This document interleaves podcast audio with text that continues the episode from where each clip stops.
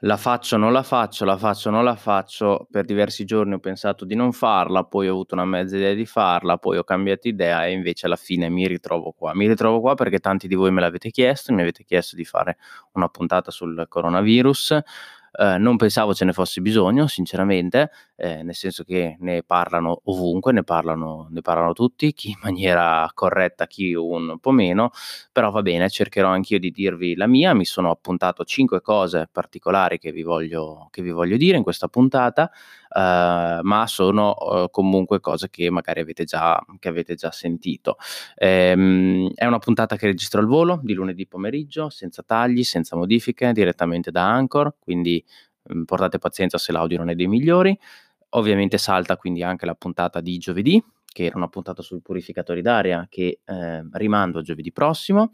E è una puntata che eh, di cui vi parlo dei dati che abbiamo a disposizione ad oggi, che magari potrebbero essere totalmente diversi tra una settimana, totalmente non credo, però potrebbero essere leggermente diversi tra una settimana, quindi prendetela in base a quando la state ascoltando, ok?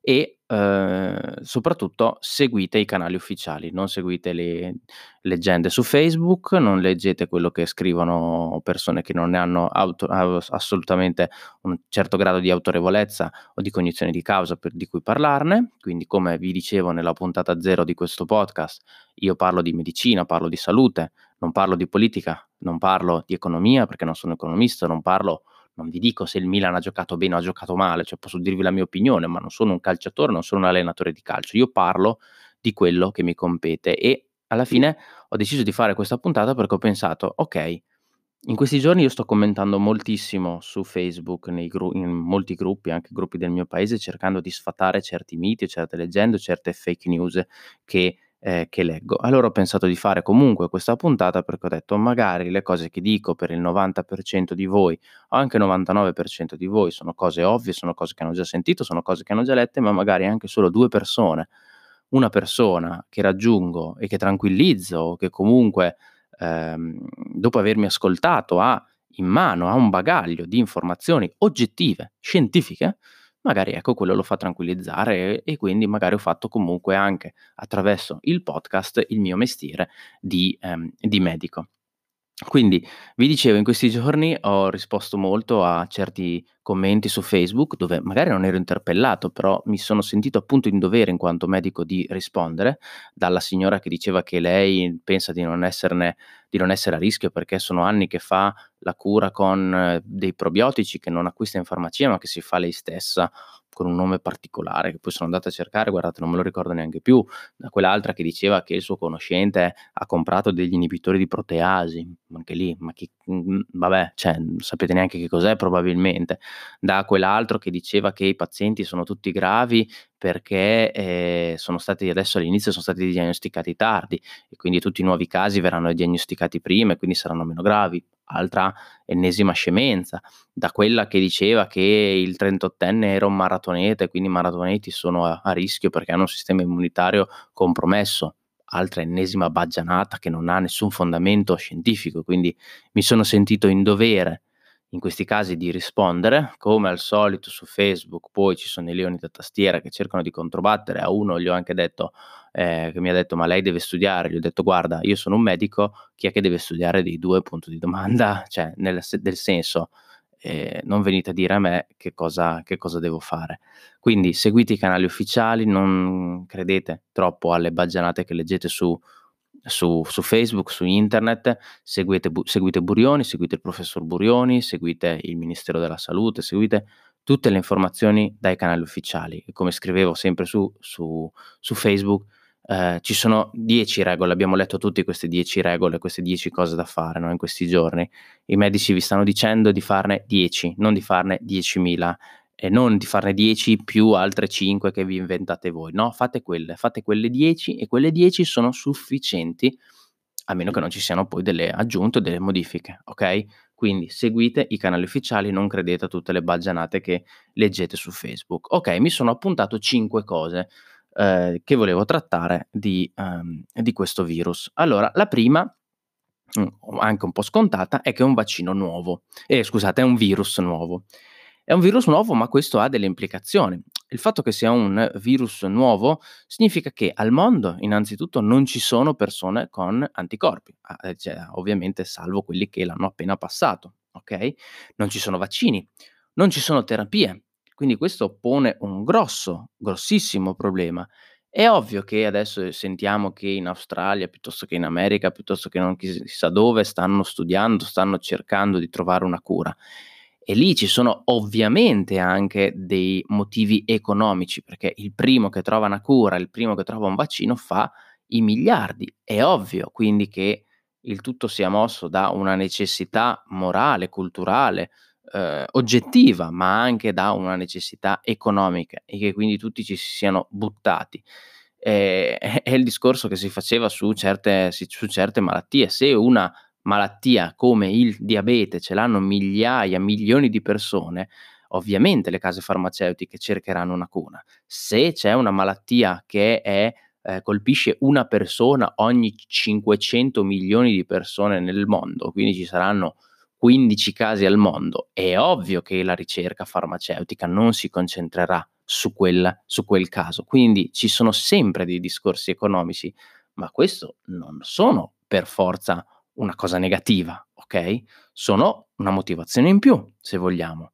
E in questo caso sono una motivazione in più, un traino su, su, um, aggiuntivo per trovare una cura o un vaccino.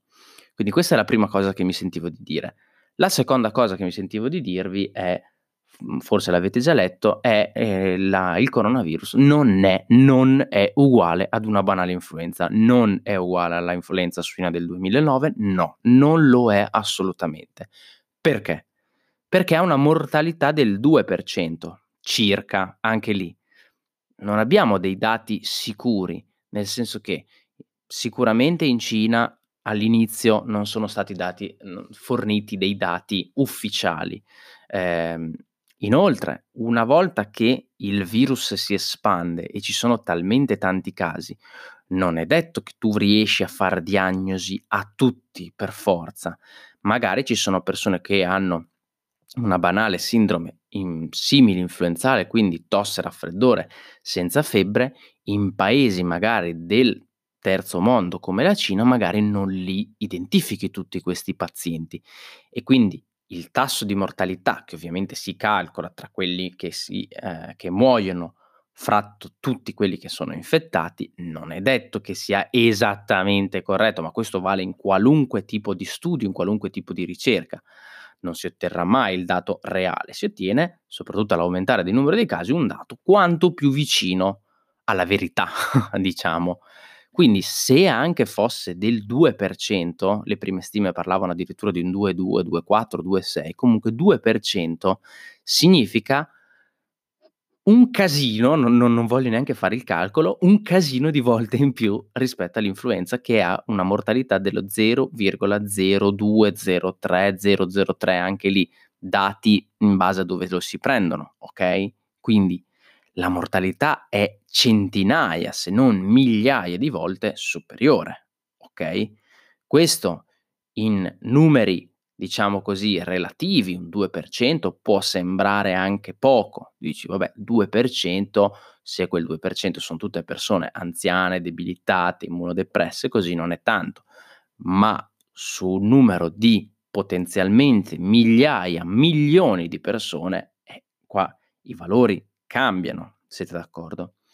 Ma quello che non mi preoccupa e quello che non preoccupa tanto la comunità scientifica, diciamo, cioè ovviamente preoccupa la mortalità, ma il problema su cui si sta, ehm, che si sta maggiormente analizzando sono, diciamo, il punto 3 e il punto 4 che vi volevo, di cui vi volevo parlare. Si stima infatti che il 20%, sentite bene, il 20% delle persone che sono infettate da coronavirus necessitano di un ricovero.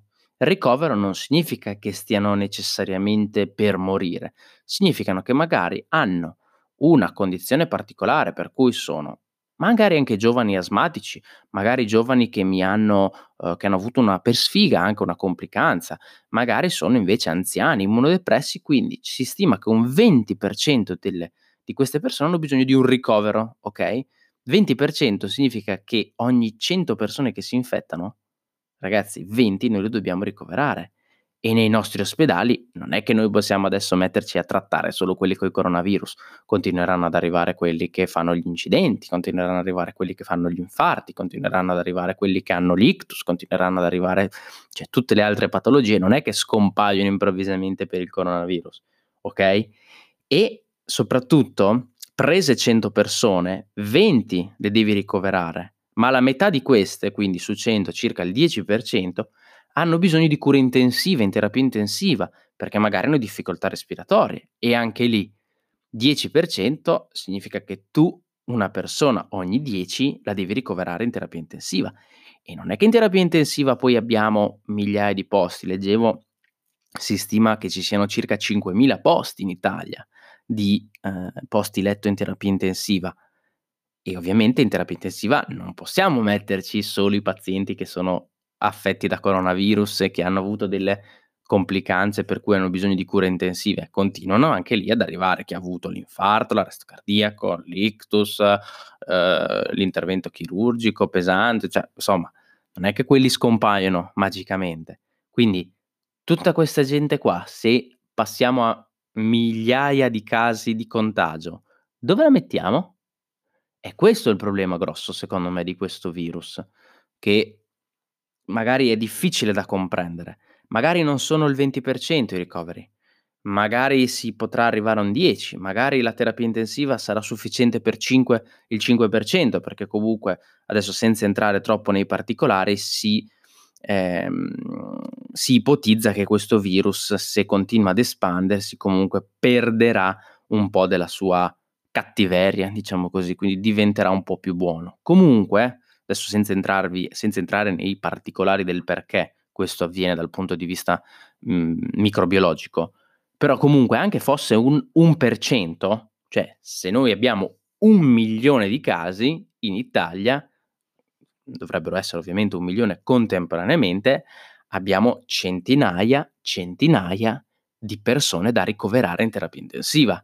Dove li mettiamo? Non è che noi possiamo costruire un eh, ospedale in 5 giorni, 10 giorni, in quanto l'hanno fatto in Cina, no?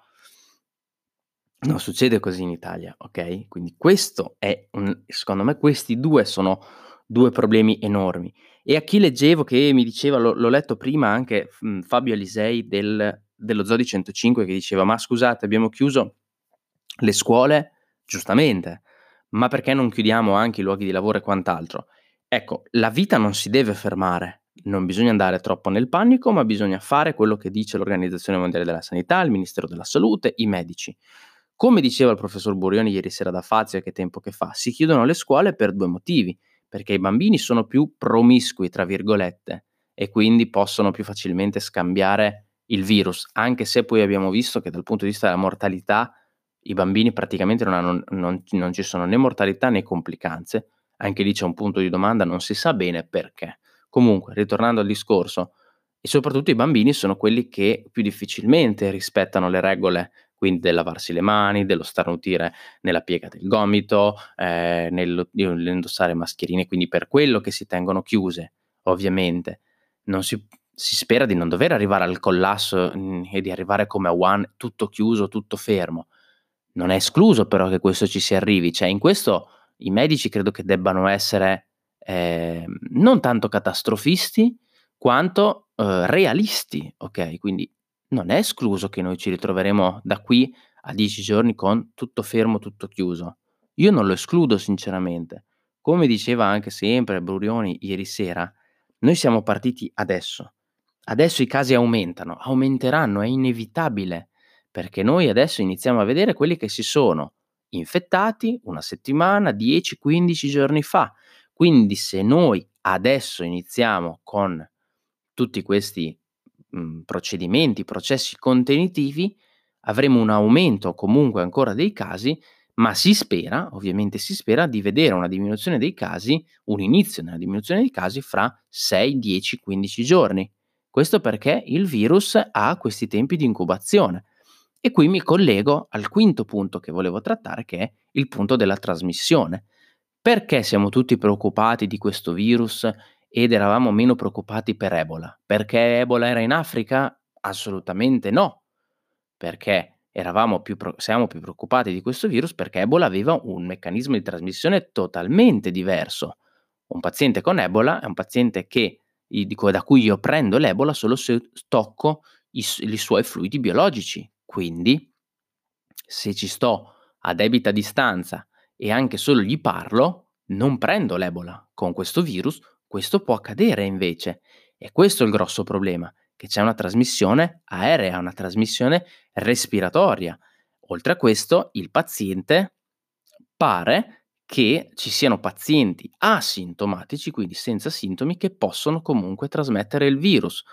Questo in realtà accade anche nell'influenza, quindi io vengo a contatto con un paziente con l'influenza, ho il mio periodo di incubazione che con l'influenza è più basso, quindi 3, 5, 6, 7 giorni al massimo, e, mh, nei quali nei primi giorni io ho il virus in incubazione dentro di me, ma non, ancora non lo posso trasmettere o infettare agli altri, ma uno o due giorni prima che si manifestino i sintomi e ovviamente tutto il periodo in cui io ho i sintomi posso trasmettere questo virus.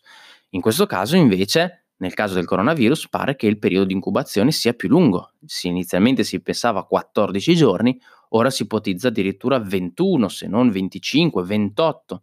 E poi ci sono dei casi asintomatici o comunque dei casi di pazienti con pochi sintomi o niente sintomi che ehm, appunto possono comunque trasmettere il, il virus.